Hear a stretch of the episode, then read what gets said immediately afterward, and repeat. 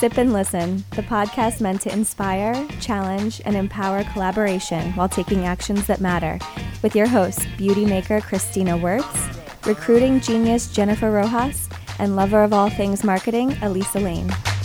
Let's face facts your business is either growing or dying. Limeware Promotions wants to help your business grow.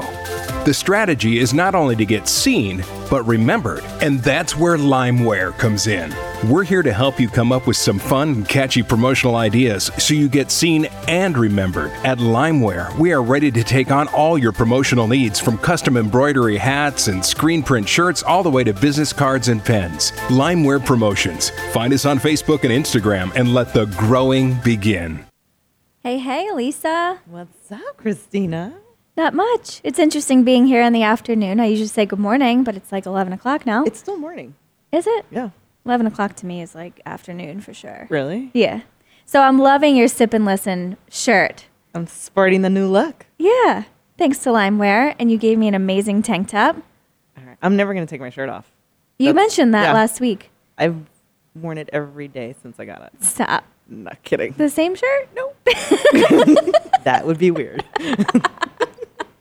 That's what I thought you I meant. have several. so are they comfy? Are they good fabric? What are they? I love them. Yeah? Yeah. awesome. Yeah, yeah. I wore them to a party. I wore them to yoga. I did Kundalini for the first time. Uh huh. How was that? I like saying it, Kundalini. it was actually really good. I'm sore. Uh huh. Yeah, it works like your core. It's like serious. I see. It was kind of fun doing it, and then Mm-hmm. I woke up. I'm like, whoa. yeah, so I'm probably not gonna laugh because it hurts. Oh, Yeah.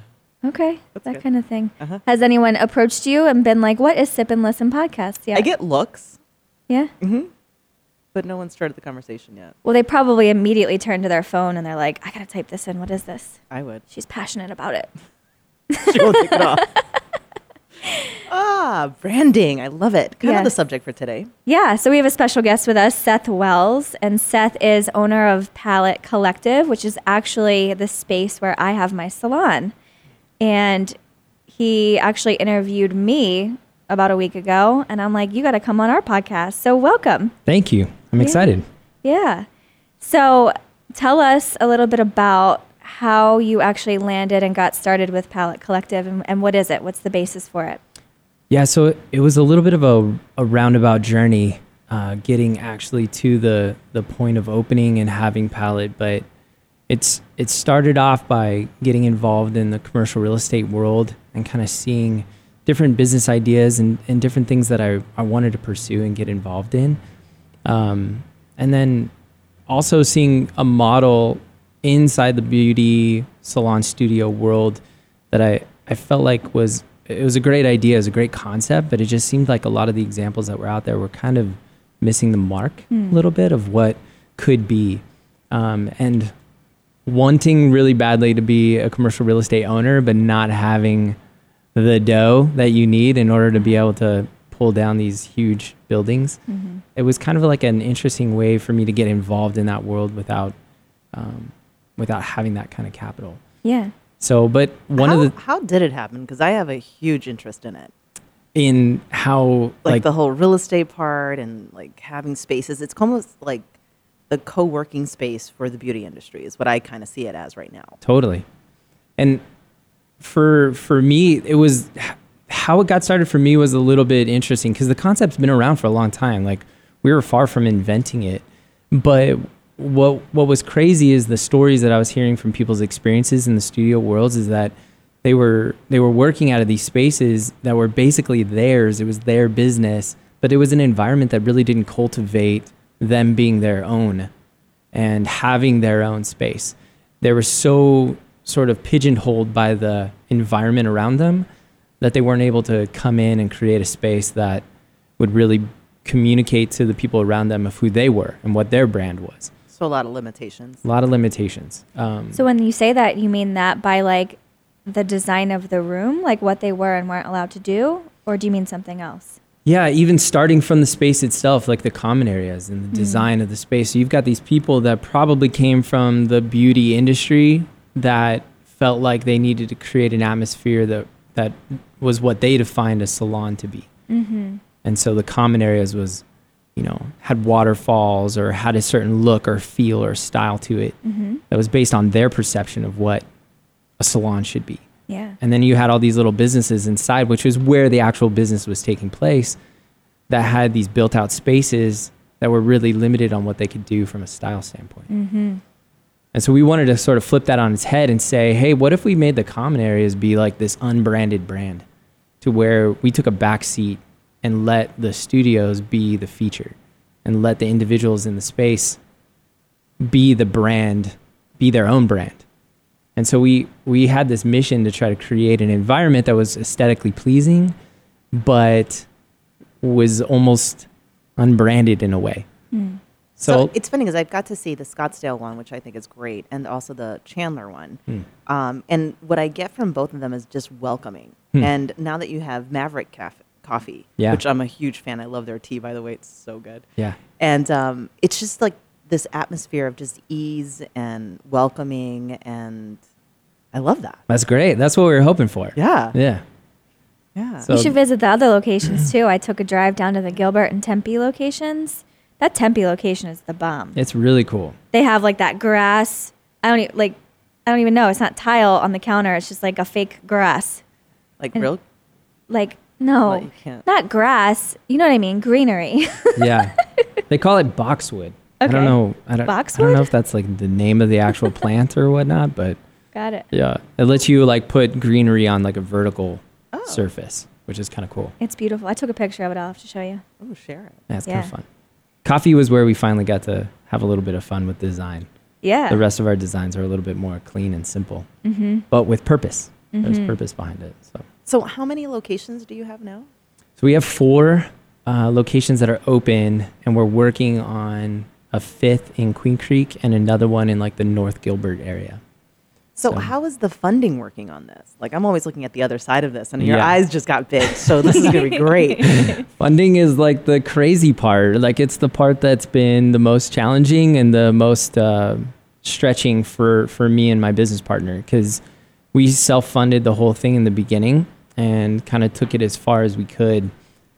And at that point, when we kind of started reaching some of our limits, you know, we always had big dreams and big goals for where we wanted to take the brand, and uh, we we knew pretty quickly we were going to need support.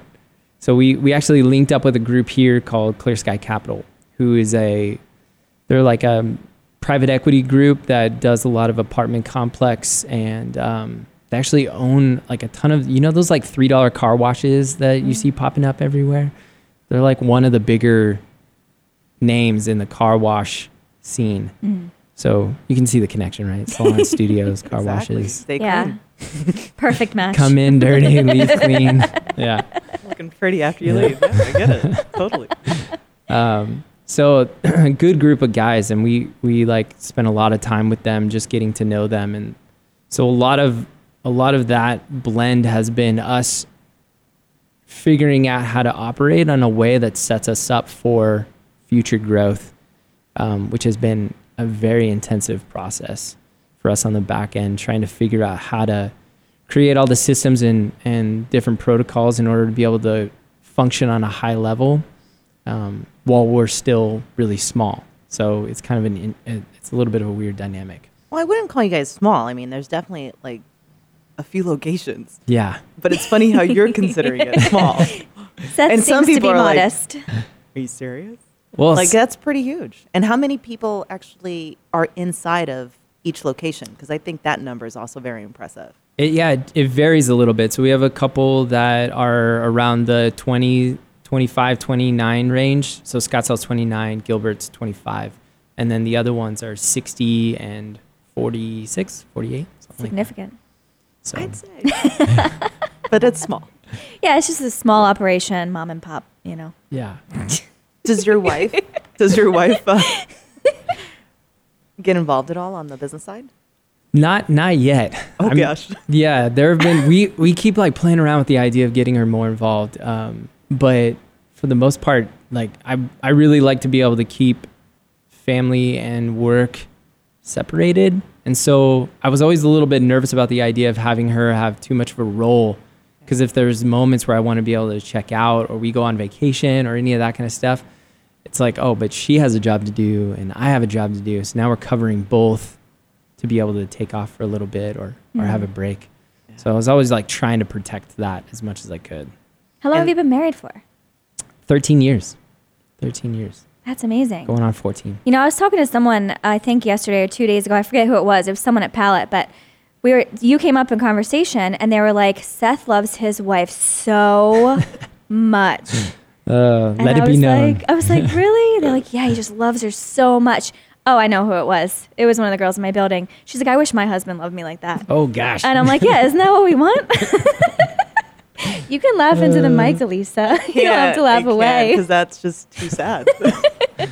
But like, so after 13 years being married, I mean, how does that be sustained? Like, how do you sustain that other than keeping it separate, working? well, I don't know. He's actually personal. thinking of blending it now, so that's going to be interesting too. well, yeah. But what We- what has been working? Maybe that's the correct. I think for us, one of the things that has been the most significant is we've really been able to figure out in a meaningful way how to put the other person first. Mm. So when you can when you can without limitations learn how to put the other person in your relationship ahead of yourself, truly like there's this element where you have to really be honest with yourself in order to say like am I doing this right now to put that person first, or am I doing it in order to create a list, a tally where they're gonna have to own up to like all the cool things I've done for them? you know what I Uh-huh. mean? Where it's like if you can genuinely do that for that person and not care about anything in return, it's freeing because then it doesn't matter what they do to you back.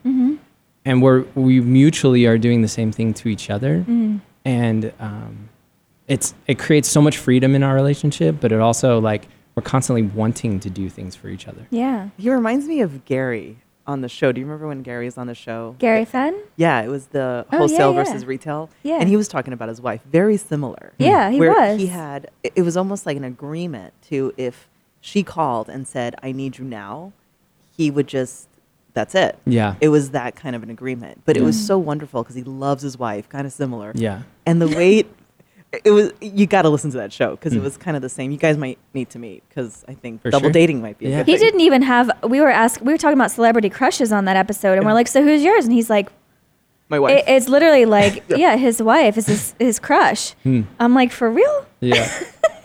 I mean, it, it's an awesome thing when, like, for I always use the example because there was one time I like randomly did the dishes. Not that I don't normally do the dishes, but it's there, like the level of expectation of each other and this like when when you have to do something as simple as doing the dishes because you know you have to, and it's like if I don't, I'm going to be in trouble. Mm-hmm. Versus like there there was a moment, and I forget exactly the circumstances, but I did the dishes one time, and my wife came in and just started crying because she was like, it was exactly what she needed in that moment, and I wasn't. I, I was just doing the dishes, you know. so I can do the dishes and blow her mind without it being like, finally you did the dishes. Like, jeez, you know what I mean? I well, love it's, that. it's also a level of appreciation that's showing up for her. Totally. Which I, I'm sure it hits you like, wow, that's really amazing that you appreciate me. Right. Because that's huge. And who knows what her day was like. I mean, Mm-hmm. I, I've had moments where doing the dishes would make me cry. It would be like, you know, thank you so much for being there. Right. Yeah. So that's awesome. Yeah, it's cool. What I'm getting is it really takes two. It's not like you can just invest, you know, and put that person first, and that have that person not have the same context for the relationship. Yeah, a You lot know, of it is that. really can be both people, and when it is both people, it's freeing, like you said. Yeah. The mutual aspect of it makes it a million times easier. But if you can do it with honesty and genuineness, even to yourself, to that person, you're freed from anything they, they do or don't do in return, in theory. So Mm-hmm. Yeah. that's probably harder to sustain, though. Yeah, I, I bet. So so, what was your background before you did Palette Collective? So before Palette, I was flipping houses. So it was like a, a both and. I was doing commercial real estate and I was flipping houses, which is where I met my business partner. So he's kind of known as the house finder guru in the Arcadia, Phoenix area. Mm. And so we, we'd been flipping houses for about five years. And again, saw, like, for me, that was a creative outlet to be able to go into a house that, that looked really bad, that was old and, and kind of dilapidated, and tear it down and, and start new and get to design a space, uh, and I loved it. It was awesome. Um, but seeing what was happening in the commercial real estate world, I kind of wanted to get into the game of revitalizing and be a part of the commercial um, comeback because commercial tends to follow residential a little bit. So as residential started to recover, we were having harder and harder times finding the deals and, and doing the deals that we wanted to do. So we wanted to kind of jump ship and, and get a part of the commercial recovery as well. It's interesting when you say that because I went to PV Mall Mm-hmm. recently, and I don't know if you've been there, but it was like a ghost town, and I don't know what is I mean, yet what's coming up, but it's definitely it's all the big box stuff, right? Like so many things are happening for big business and they're the ones that are getting hit with the the internet the hardest, right? Like Amazon isn't necessarily affecting as many of the little guys as the, as, they're affecting the big guys. Like they're just taking down Sports Chalet, like all these bigger box brands that are starting to fall apart and uh, they're just having a hard time keeping up I think with the internet sales. well, and I think the industry you're in. I mean, that's not something that can go away. It's no way am I going to cut my own hair. There's just no way. Totally. No. we are Amazon proof. yes. and we're also outsource proof. Right. Can't outsource us. Yep. That's funny. Yeah, it was one of the things that kind of drew us to the the hair industry in a lot of ways was that there, it felt a little recession proof in a lot of ways. Like some of the salon studio world had this boom during the recession because so many people wanted to be on their own, wanted to be self sufficient and have their own business. And for hairstylists, like opening their own salon was kind of a, a no brainer in that moment where you had these salon owners that were starting to shut down. And in some ways, it was their only option. They had to like step up and, and make it work. So So, how do you find new hairdressers, or is it something that they're coming to you? Is it like how's your marketing around it? So we do a lot of digital marketing, um, a lot of stuff on social media and, and Google, and um, we have a, a marketing group that's here in the valley. Um, they're called Sandoval Design. They're a design and marketing agency that we work with, and um, they do a great job of developing a strategy. And we kind of are constantly shifting and changing. And one of the biggest challenges for us is that we we originally set out to to take what the salon studio world had had given to hairstylists and, and people in the beauty industry. And we wanted to try to see if we can enter into more industries than just beauty. So part of the reason why our brand doesn't talk too much about salon or hair or things like that is because we wanted to open up this door to miniaturized commercial real estate for anybody. And um, that's what are been some examples of that? so like we have a chiropractor in our space. We have a lot of tattoo artists, um, and so some of our competition will see some of those kinds of people in their space, but not nearly as many, if that makes sense. Um, but also, like at our Chandler location, we created like this marketplace in the middle where coffee, and we've got a decadent macaroon that makes ma- amazing macaroons, and a lady that sells CBD oils, and a bridal boutique, and so and there's another lady that does this clothing consignment store, and so we're seeing more and more people in different sort of retail spaces um, be able to have success inside of Palette, which is exciting. So, what do you think is the significance of having that kind of community there? I think one of the things that's been more and more apparent to me is how important community is in general for people in business.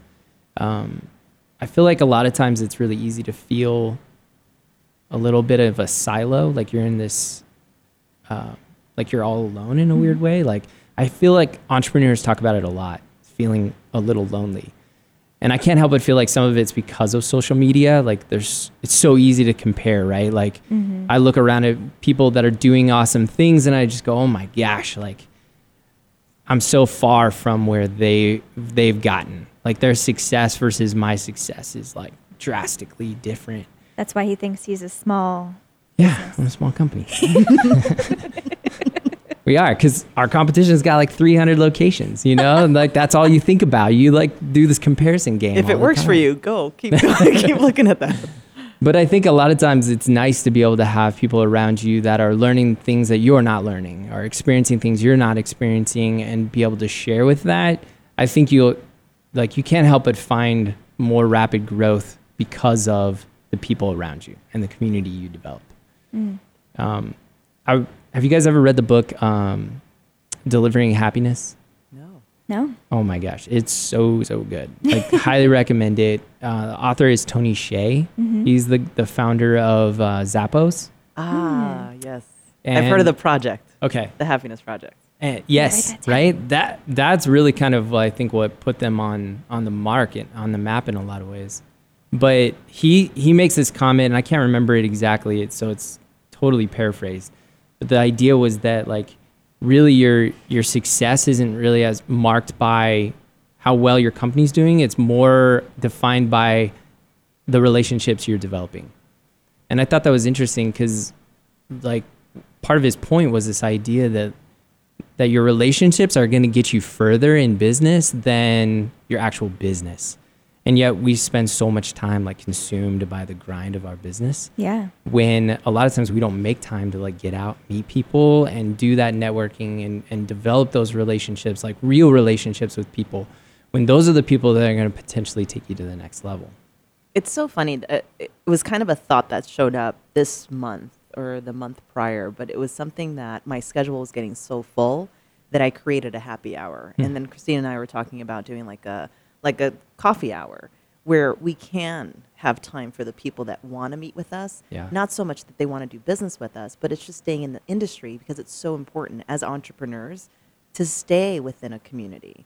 Um, and we've also reached out to, I know Rob, who's from City Fam, who's actually created, and we had a conversation about how important that community is. And he's created like a social movement around this where people are coming together for the purpose of staying together and with all common interest.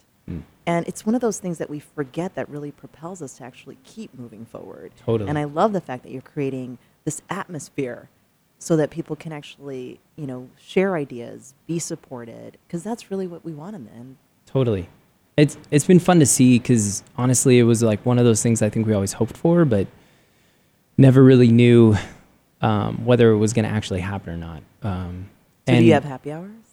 No, not yet. See, and like, there's always room for improvement, right? That's what I was gonna say. Like, I feel like we're far from. We were looking for a coffee it time, so and maybe it's going to be out. showing up at your place. Yeah, that would be awesome. There and we it- go. It's like one of the beautiful things of coffee, right? Like Yeah. coffee helps cultivate community, and it's exciting for us to be more involved in it because there's been separation up until now. Because we always wanted coffee to be this secondary brand that was kind of part of the space. That it's like, you know, you had all these businesses inside of it, and it's like coffee was one of those other businesses. So to be able to kind of jump in with the help of Maverick to make it Palette coffee, where now we get to be more in charge of that, and I think we'll be able to use it hopefully as a platform to develop more community. It's a great idea. I, as a tenant, I mean, I just love the community aspect because it's personally helped me in my business. I know I mentioned this on our interview, but um, I reached out to one of the girls in my building and I just asked her, like, hey, girl, what do you do for marketing? Like, I see you're always busy. Like, what, where do you get most of your clients? And she goes, Instagram. And I'm like, what? Like, Instagram. I've never gotten a single client off of Instagram. Hmm. So I just it just opened my mind to like, okay, well maybe I'm not doing something as effective as I could on Instagram and that's an untapped potential for me. And I would have never gotten that had I not had this community of, you know, 20 some hairstylists who have their own businesses and do things differently. Totally. And then the whole coffee shop aspect, I was out there talking to some girl who owns her business, talking about tape and extensions. And she's like, Oh, yeah, I use this adhesive. It works wonders. She's like, Borrow it the next time you have a client. I'll just give it to you. You can see how it works. And I'm like, That's the power of community Totally. because you just get to level up and level up together. Right. Whereas going in, I was nervous. I was like, Is this going to be competition? Is it going to be caddy? Whatever. It's the complete opposite. Yeah. As you talk about level up, we're actually going to take a quick break. Let's and level t- up. Hey, nice. Next level.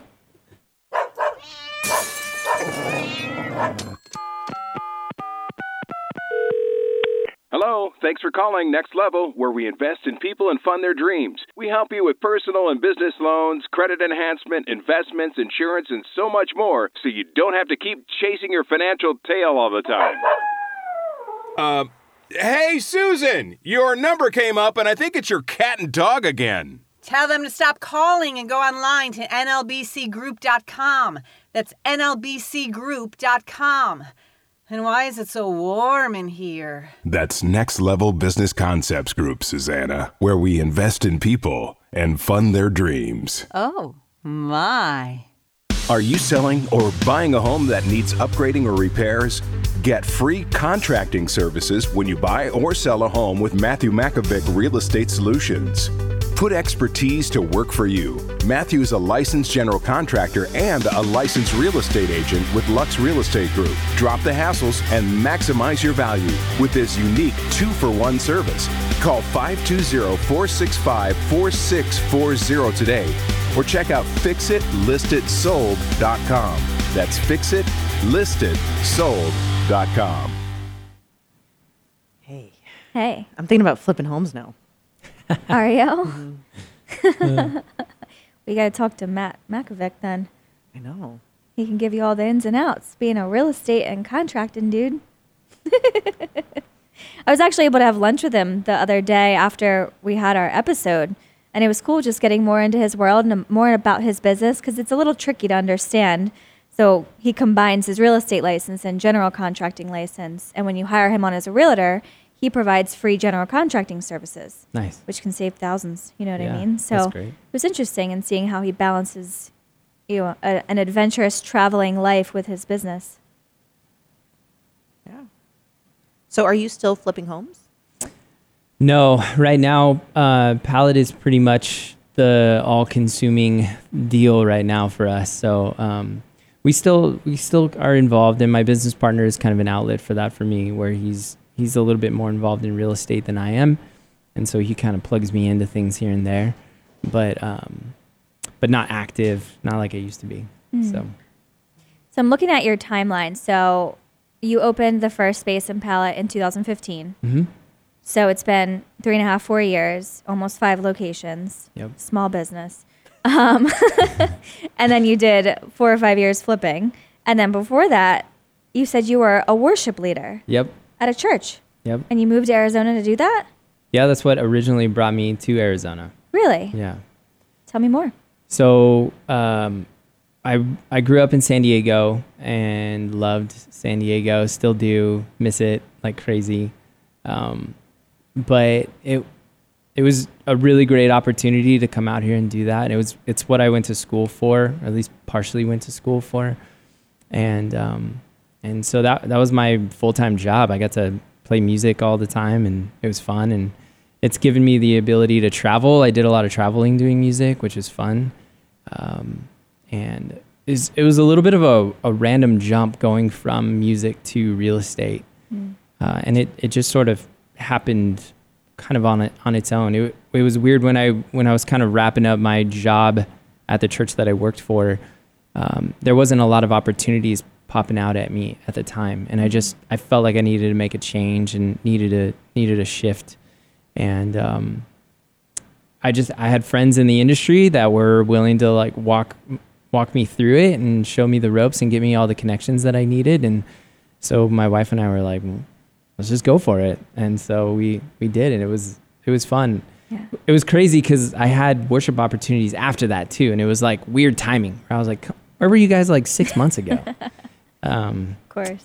but I've been able to be involved in music still to this day. I, I still play and, and do a lot of um, a lot of things on the side, which is fun for me. So It's funny. You seem so well rounded. Like there's just so many parts about you that I'm just like, and he does this, and he does this, and like family man. There's the the other side of you. Like what what's next for you? I got the the timeline in the past, but like what's the next thing that you know really calls you in?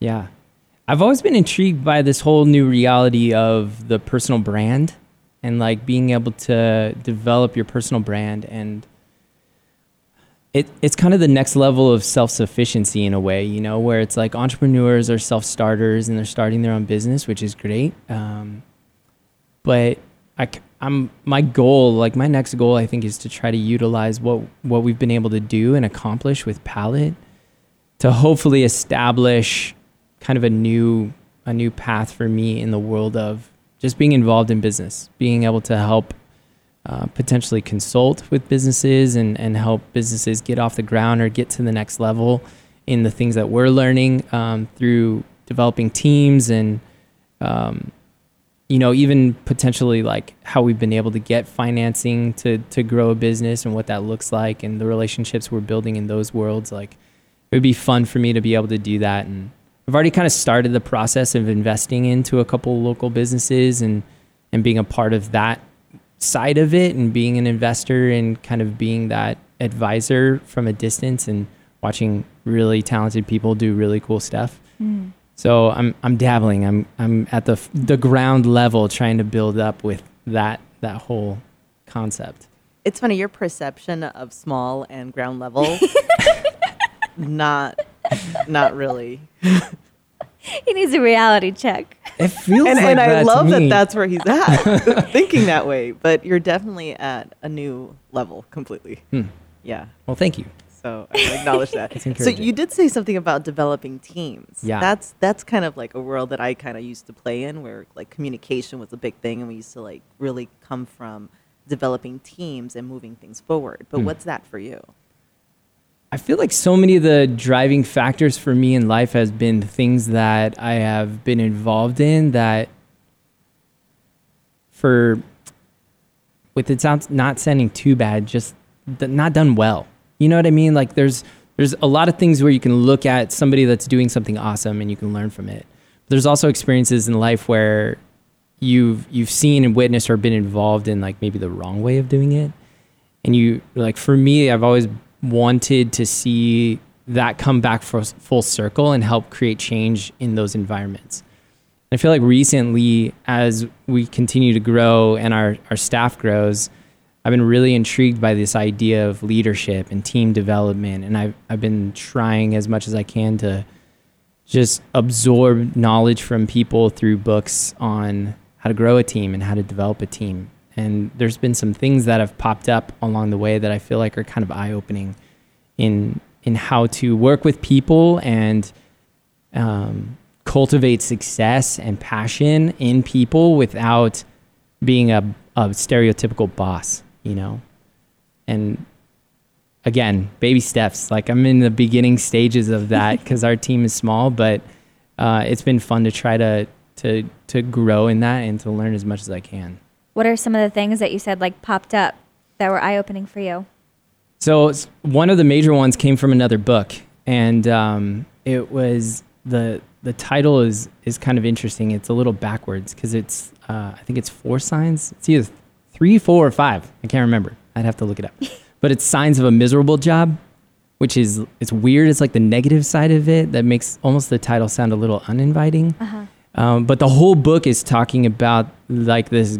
It's like a it's almost like a parable. It's a fictional story that feels very real. It's about a guy that like had super huge success developing this amazing culture and then sold the company to a group that cared nothing about culture and it kind of like died. And then he goes to this little part of South Tahoe and finds this restaurant that's just scraping by and comes in, becomes an owner, and helps sort of like build this amazing culture inside this little pizza, pizza shop. And it's based around these principles of what people are looking for within a team. And it talks about like anonymity that people need to at least know that they're seen and heard. And you have to genuinely care about your people. Where there's this normal perception in leadership that's like, I need to separate myself from my team as a leader. Like, I'm the boss. I can't be, I can't have a relationship with you. I can't, you know, and, and this idea that, like, that's almost like old thinking, where it's in reality, like, people need to feel heard. They need to feel like they're cared about and at least acknowledged. Um, and then the idea of like developing purposes for people and explaining to them like, hey, this is what this is who and how your job impacts other people's lives. And when they can see that purpose, you can define the goals for them and how they can really target themselves and the purpose behind that target. So now they're not just coming to work and checking off a box every day. They're seeing things through a different lens where they're like, oh, these are the things in in my daily job that actually affect other people. Mm-hmm. And they can start focusing on those things and and feeling sort of the the joy or the fulfillment from that focus and that perception. Mm-hmm. And it's little things like that where as leaders like we should be cultivating that, you know, and and helping people see that so instead of people just being frustrated or complaining about their job, it's you lead people into this idea of like your job, whatever it is, is affecting people, mm-hmm. and you should find fulfillment and joy in that. You know. Wow. Yeah, that was beautifully put. and it actually, like, every single word that you just said was the embodiment of where I worked for nine and a half years back in mm. Pennsylvania. Nice. Like, he was that type of leader. And it was so important. I mean, we had monthly coaching sessions with him, and it wasn't like, hey, you're not reaching your numbers, reach your numbers. It was like, hey, what's going on in life? Right. What are you struggling with? How can I support you? And he never separated himself. And he was never like, anytime we referred to him as like the boss, he's like, I'm not the boss. I'm, I'm your leader. Yeah. Or your mentor or Yeah. whatever, coach, whatever And you wanna had way it. more success in that environment too. Way right? more, yeah. Because I had like a why behind it too. And Mm-hmm. I, I saw my purpose and I saw that someone was actually on my side to help me along the way. Mm. And it was just, yeah, the culture. We talked about culture all the time in our staff meetings and all that cool. stuff. And it was really like of teamwork too. So if we're sitting in the back room without a client, you know, what can you actually do out on the floor for someone else's client just out of service? Whether Right. it's offering them, hey, would you like your daughter's hair braided while you wait? Would you like, can I get you a cup of coffee? Like really just going above and beyond. And Yeah. that's what creates an amazing culture. And a lot of times it's simple stuff, right? It's just Yeah, stuff is. that we don't think about because of a lens or a filter that we're seeing things through that just needs a, a little shift and it, it opens up opportunities for really simple Mm. simple changes. Well, it kind of goes back to doing the dishes, like Mhm. things that you would just do, but the world that it creates for your wife is just amazing. Totally. Hmm. Kind of fun to be in this world. Mm-hmm. It kind of um, it reminds me of there's like a little saying on Facebook or Instagram if you look for it, but it's um, what if I develop my employees and they leave and they create their own business, Uh-huh. and then there's the other side of that is what if you don't and they stay. so it's really you know what are you creating around you Right. and how are you making a difference? Right. And if you genuinely care about your people and the next step for them is to go start their own thing, wouldn't it be better to know about that and be part of it and help champion that Mm. and then be able to prepare for it and you on your line, on your side? you And then do it for others. Yeah. Like there's that other side. It's like this is unlimited what you can create for people. It's a way better approach. Yeah. So instead of your people hiding it in fear, you can help them, champion them, and plan for it. Mm-hmm. I like it. So, do you have children? I do. How I have many? two. Two and ages? I have a 12 year old and a 10 year old. So, are they mini entrepreneurs yet? No. there have been moments, like little glimmers of hope. My son started like a, a dog poop picking up business where we ran around the I hope neighborhood. that's the name of it. it, it was uh, it was like poop eliminators or I forget what it was. Oh my called, gosh, it's so yeah. funny. Poop attackers, I think is what it Oh, was. that's even better. yeah. And how did that go? It actually went really well. I was like, I was trying to get him to take it to the next level and bring his buddies in as employees and stuff. And he was just like, Dad, I just want to do this for the summer. Like, we got to the end of the street and he picked up like half the houses. And I was like, let's go around the corner. Like, let's keep going. And he's like, no, this is good. I got like five houses. I'm solid. I was bummed. Wow. So, you were seeing dreams of like he's going to take the mortgage. yeah, I know, right? Great. Maybe he's going to flip a home next. Yeah, I'd be his first employee. That's so great. Yeah. Hey, baby steps. I know, I know. And Small business. and your other Um, my daughter, they they both have like major dreams for careers. Like she wants to be in aviation. She's like pretty dead set on it. And my son thinks he's going to the NFL. So I'm gonna I'm gonna let him dream that as long as he can and help however we can. Um, but that's where they're that's where they're headed. So Mm-hmm. we'll see. and there's always the backup, Yeah, the poop industry. totally. yeah. Yeah. There's a lot there. Find a need was it see a need fill a need right it started with my house i was like i don't want to do that Here's two bucks. You do that. so she wants to go into aviation. What's like what's the Uh, inspiration there? a lot of the inspiration was family. So I actually studied aviation in college and was a pilot. Um, technically, Adding more was. to the dynamicness of Seth Wells. yeah. Again, random jump. I went from av- I actually uh, graduated with like a double major in aviation and music, Wow. which everybody was like, "Oh, you're gonna sing on a plane?" They thought that was the funniest thing ever, um, which it wasn't. it's funny to me. but um, so I was my goal was fighter pilot. I was gonna fly F-18s in the military, Wow. and just totally changed and shift gears in in college. But told her a lot of stories about that, about flying, and um, my grandfather was a um, he flew B-52s in World War II, and so we've gone to some museums and stuff and talked about my grandpa and and different things like that. And so she's she got hooked on it. She she's like dead set. She wants to start. She like looked up the age of when you can start flying, and What is that? I think it's 14, Oh. Wow. which is kind of crazy. Has she been in a plane? Has she like got behind the I mean, little Like- little ones that they'll let you do in museums and stuff, um, but never like at the fields, like the small planes yet. But I'm gonna hopefully get active in the next couple years and take her up if I can. So That would be wild. yeah, it'd be fun. Has she been on a regular plane anywhere? Yeah. Oh yeah. Oh, okay. Commercial planes and stuff. Got yeah, it. for sure. So Got it. And your wife? How is she playing into all this?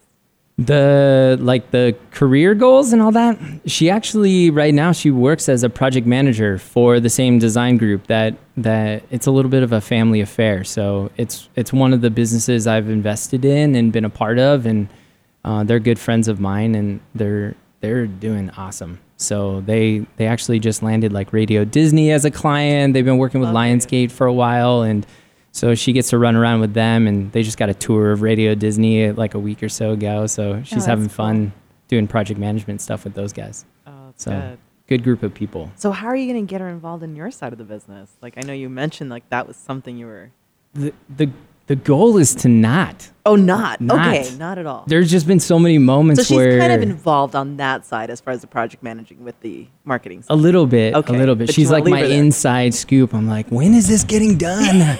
and she's like, I'll talk to him about it. He must it. love that. Yeah. yeah. Yeah. I was like, put it on the top of the pile. You know. Oh, So, that's great. but yeah, the goal is to to keep it's it's hard though because there's so many times where she would she would be great. It would be great to have her involved and do things and it in some ways it would make sense. But I just feel like it it, it would just be too hard to have The worlds would collide. it would. It would. So. In some ways it would make more sense to have her face beyond the whole thing because so many people are like who are you? Like how did you you know it's the same like so were you a hairstylist? Or you know. Nope. So. So, what do you see as some of the um, the biggest challenges that like new entrepreneurs face or young entrepreneurs face? i think some of it has to do with that community there's like the community part of it is a, is a big part. I think um, i think right now there's this perception that entrepreneurship is quick that it happens fast and that there have been so many stories of people that have made it big in short periods of time. And I think that's going to be a little bit of a of a curse on the idea or the concept of entrepreneurship because so many people they'll go 6 months in and they'll just be like, "Man, I'm not a millionaire yet. Why isn't this happening?" And uh, it's like, "Man, you got to you got to stick it through a lot.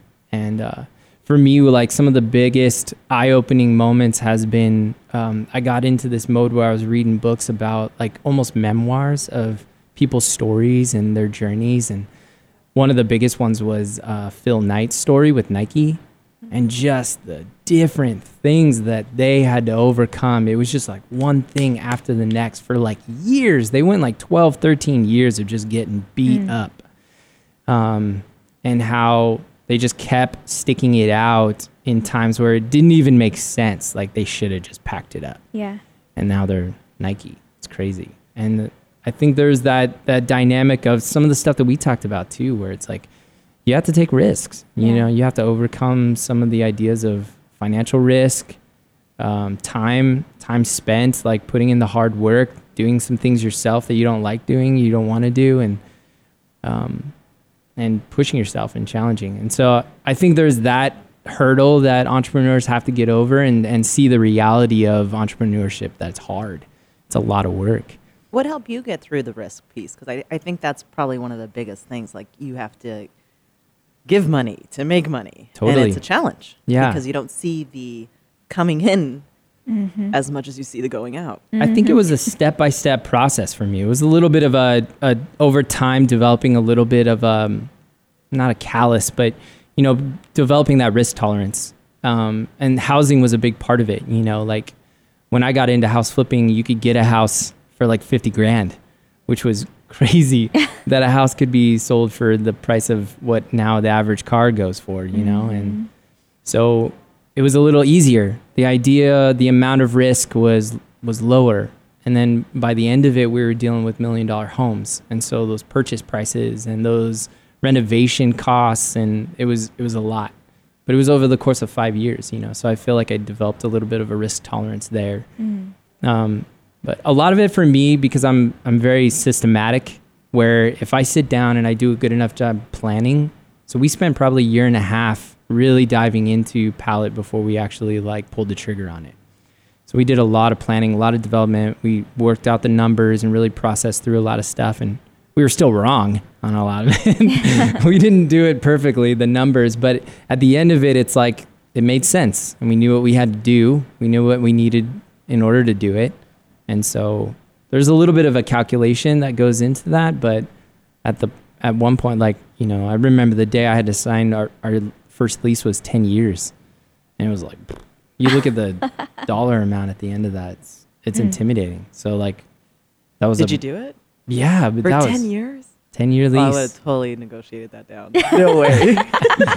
we wanted that. We actually, you did? Yeah. You wanted that number. We, we, that was our goal was to do 10 years Wow. for our leases. So, That's bold.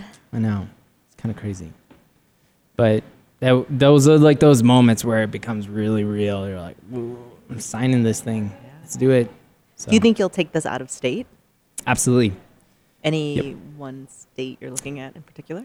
We San Diego, probably. Oh man, I would love it. San Diego's a town. Oh, that's true. It's a state to me. Is it? It feels like it's oh, a state. Yeah. I did feels see it. like its Good own catch. state. We were both on the same level right there. Okay, we had a moment. California would be awesome. California is a, a little nerve wracking Sounds like we for have us. coyotes in the background. Yeah, I know it does. Is that a, Fire trucks. ah? but uh, we're looking at Las Vegas, like the Nevada, Las Vegas area, and then Texas is one that we're looking at. Um, but yeah, the goal is to kind of go as as big as we can, and so we we're our initial goal right now is to do 60 locations. So that has to get spread out. Do you have a time limit as to when that's going to happen? We would like to do it in five years, um, but we'll see. Time the time is the hardest part because even just creating this plan and, and having it be real and legitimate has taken two years. So you know we would have said five years two years ago. So we just keep pushing back the start. Well, time. and life happens in between all that. So it's it's really just managing it and realizing sometimes you just gotta be flexible. right. Yeah, it's like the preparation, you know, is key. And then you have to be open to it not going that way. totally. but in your goal, 60 locations in five years, teams are 100% important. hmm You and your business partner alone can't do it. Right. I mean, maybe you could, but you would never have any balance of being a father and a husband and Right. wakeboarding or whatever else you said you do. Yeah. So, yeah, the teams. teams are a big part having that plan creating like the systems and the processes which is all the stuff we've been working on um, which is funny because the reverse perception is like when something happens at maybe one location that's like maybe it, it feels like an easy problem we can't ever i can't ever get it out of my head that like i was like oh shoot i gotta know, know how to solve this when it happens in nashville you know 1500 miles away and i'm not there i can't just do it myself and so i, I always overcomplicate everything because i'm thinking long term you know Well, it takes a lot of trust in other people too. Like you have to really project that they're going to take care of whatever that situation's going to be. Totally. Yeah. Trust is hard for you. Yeah, no. We've talked about it. How It's been a long time to get in that chair. Yeah, how so, Elisa? Um, I think as an entrepreneur, like I, I just grew up in a family that is, um, and we we love doing things ourselves. Like it was the solopreneur type of thing, and then you start realizing how it's impossible to do things alone. So, but there is that perfectionist that also lives inside of me, thinking I'm the only one that can have that. hmm So sharing, having trust, those are big things for me. Totally. I laugh because it's true. Yeah, well, being on the receiving end of your trust, it's a privilege. I'm like, why don't you laugh Ah. into the mic? People need to hear your laugh. it's just funny to me that it took someone to like let me see that. Like you, you gave me the moments that actually I realized I am not trusting, and I saw it for myself. And just even saying it to you, like I'm gonna trust you, like it was a lot. It and is. it's it's funny because then you start realizing there's a new you know level to it, Mm. and there's you know like that was that was then, and now it's like oh now I trust more and more and more and and it's when he, you know you bring more team and more people and you know knowing that they have your back Right. and even when they don't it's you know they didn't do it on purpose There's a risk factor too, right? Like, always because like one of the i'm just like slinging out book titles out there but um, one that had a huge impact for me for team development was uh, permission to screw up and it's this idea that like part of having a team and giving team responsibility you also have to give them the freedom to make mistakes and figure out how to navigate those mistakes um, and there the, it's just a weird thought though to what are the ramifications of of the potential mistakes that your team might make and you remind me of another book. I hope i screw this up. Hmm, and that's a good one. So that talks about doing things that actually is going to really make you stretch yeah. and screw it up because you've never done it before. Totally. If you've never played this game how do you expect yourself to be good at it? So Right. there's going to be some learning on it. It's like letting the fear of failure win right? Yes. like you're never going to get anywhere if you let the fear of failure dictate. and dictate laugh at yourself a little. Yeah. it's not that big a deal yeah What's Right. that one um, video on YouTube? That one guy. He talks about like, um, okay, you lost your job, good. You you screwed up here, good. Like, and it's just like no matter what happens to you, you could be the biggest f up on earth, good. Like, what are you learning from this, and how are you moving forward? And that video was just like fascinating to me.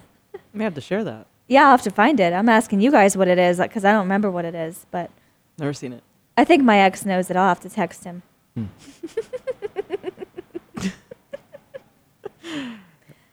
I'm not gonna say it. All right. I need to read these books. Permission to screw up. yeah that's a good one really really good one Yeah, I wrote it down. yeah I don't give many people permission to screw up because I'm like kind of a perfectionist like you too. yeah I expect perfection from people, but that doesn't go so well, yeah especially not in intimate relationships. No.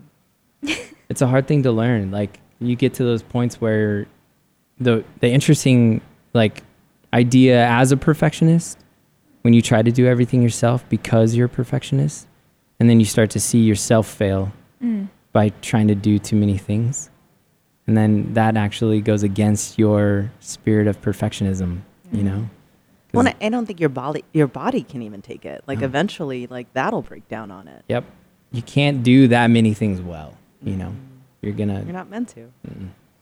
so Yeah, and then people wonder why they're sick all the time